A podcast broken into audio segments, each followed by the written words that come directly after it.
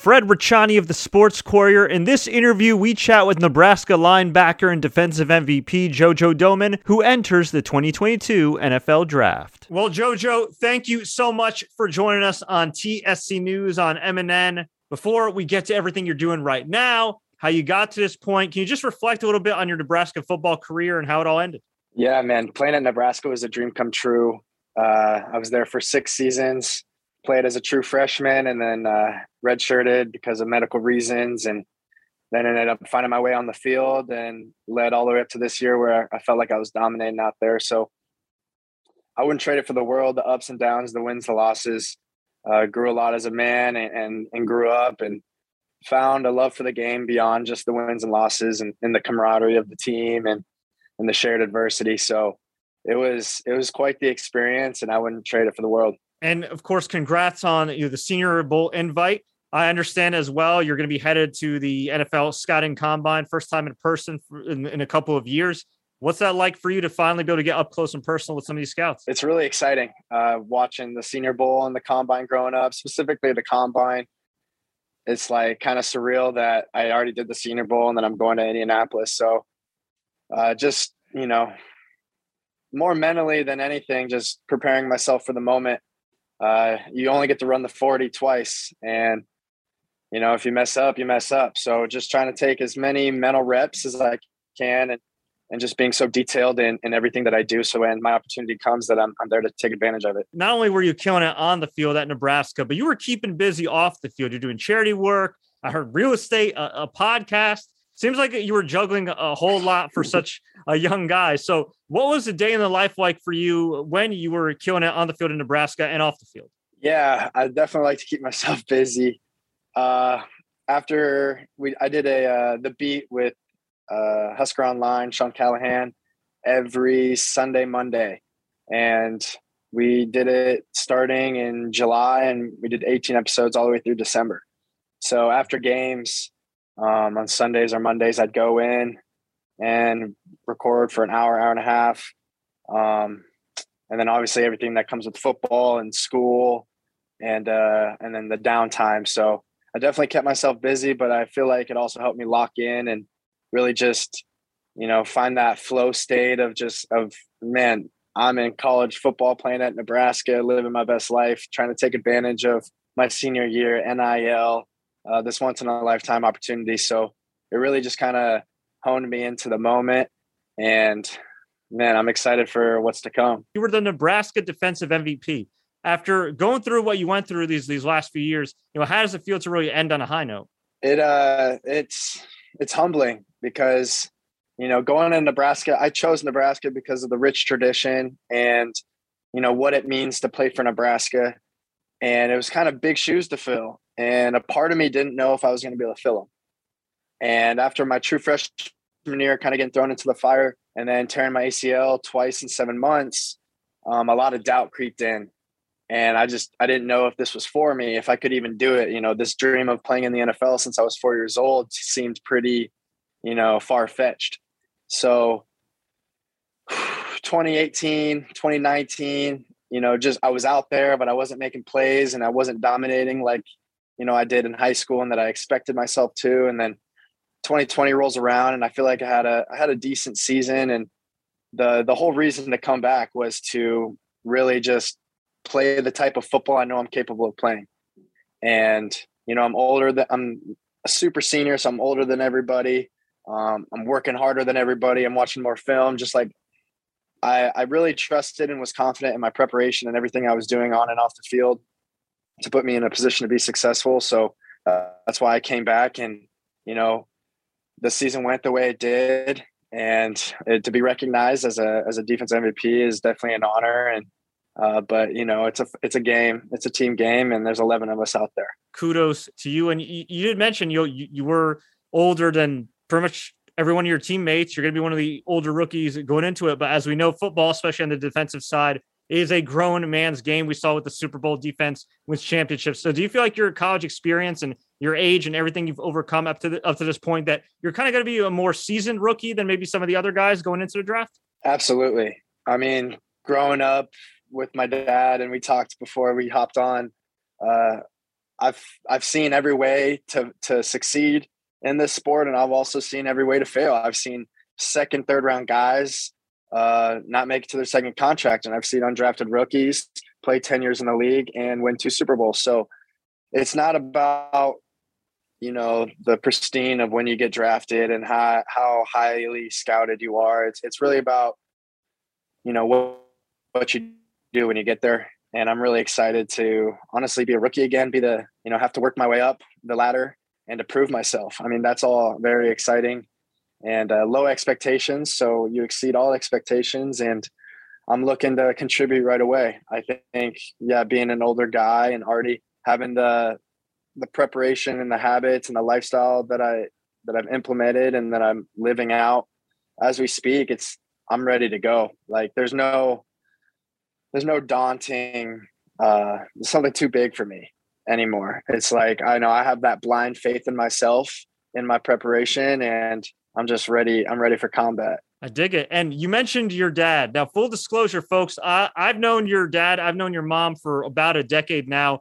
They rep a number of NFL players. I've repped a number of draft picks. Most notably, right now, presently Luke Rhodes, who just got a massive contract as an All-Pro long snapper for the Indianapolis Colts. They've repped Ahmad Bradshaw, Josh Hill. The list goes on and on. So, growing up, you, you mentioned that you, you fell in love with football at the age of four. How much did it help you having parents who not only love the game, but are literally involved in the game and being able to have a front row seat to all these success stories and, you know, unfortunately some failures as well. It definitely is a blessing. And I don't know if I would have been able to, I, I mean, I just grew this deep love for the game at such a young age and just had like crazy big aspirations that like I wanted to fulfill um, through the game.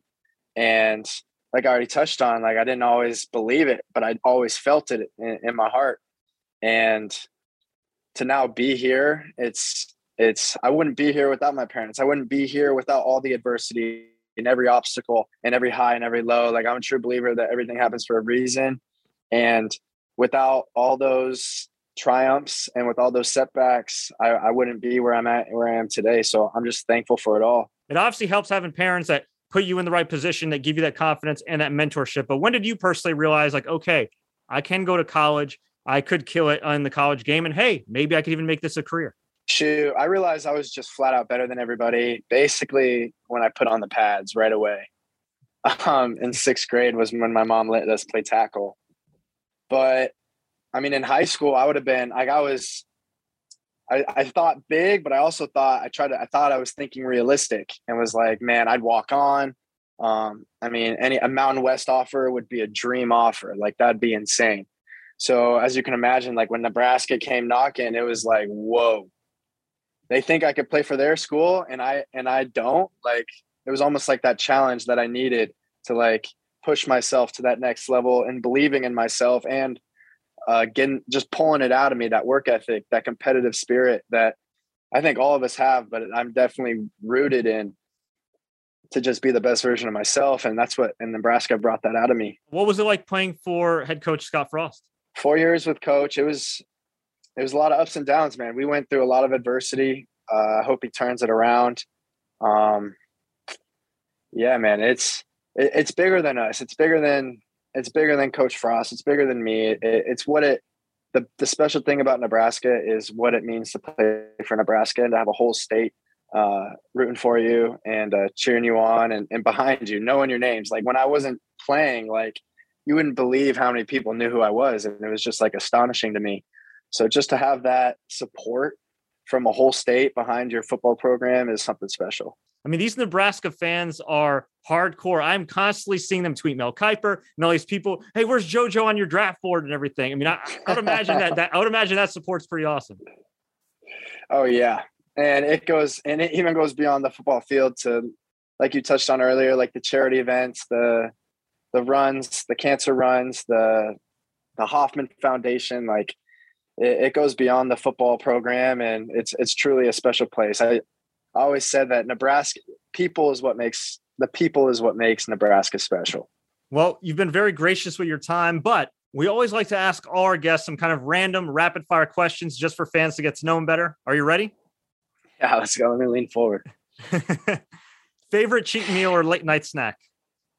Oh my gosh, cheat meal, chips and queso. Oh, there you go. I dig it.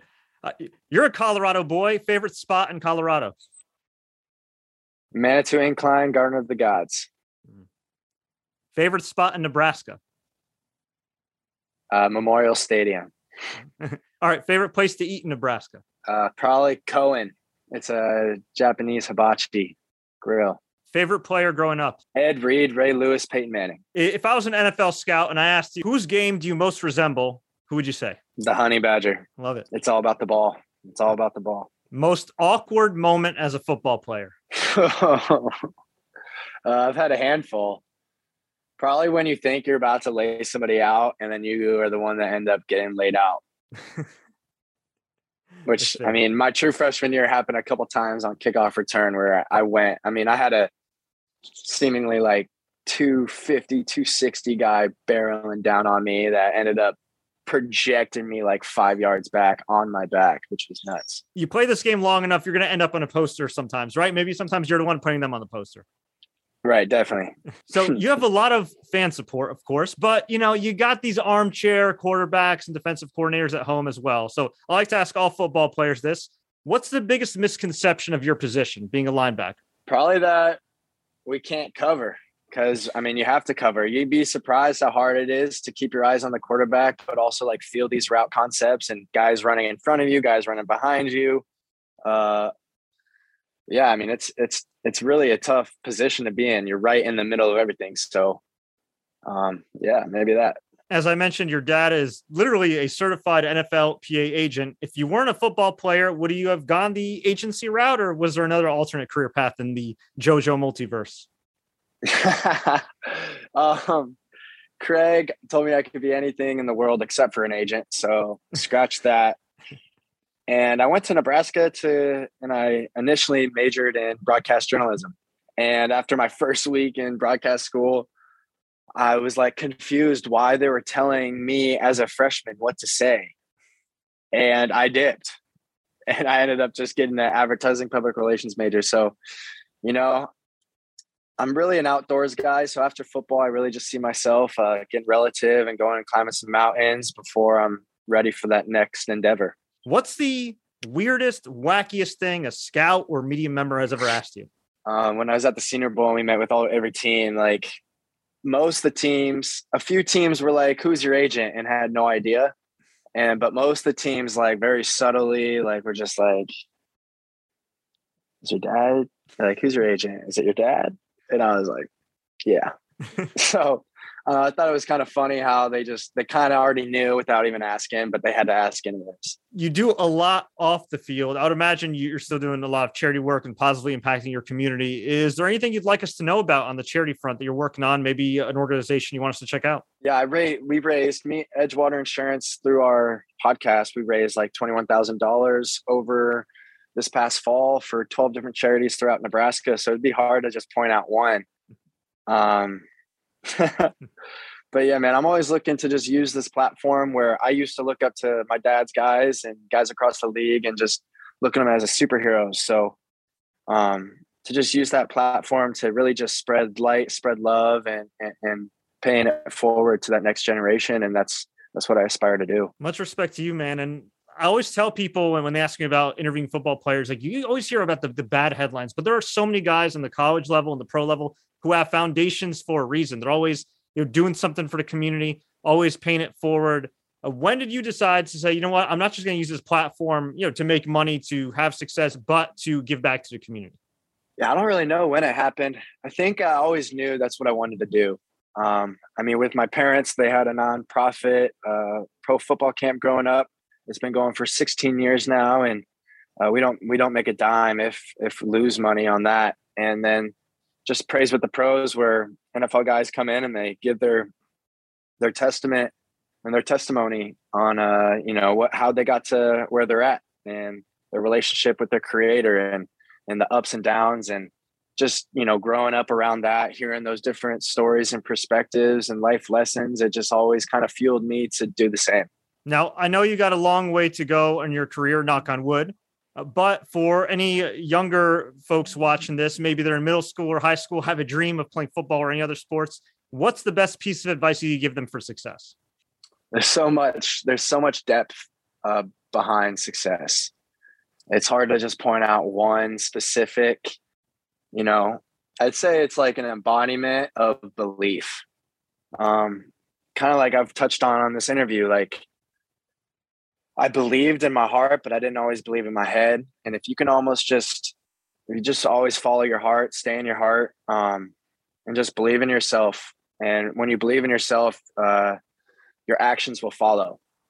And that commitment, that discipline, that work ethic will all follow if you just believe in yourself. And sometimes you have to have blind faith um, in the unknown, in regardless of your circumstances. If your external environment's not reflecting your internal environment, then do, are you going to get down on it or are you going to keep pushing? So I just, you know, encourage all young athletes to, to define what they want um, and why they want it.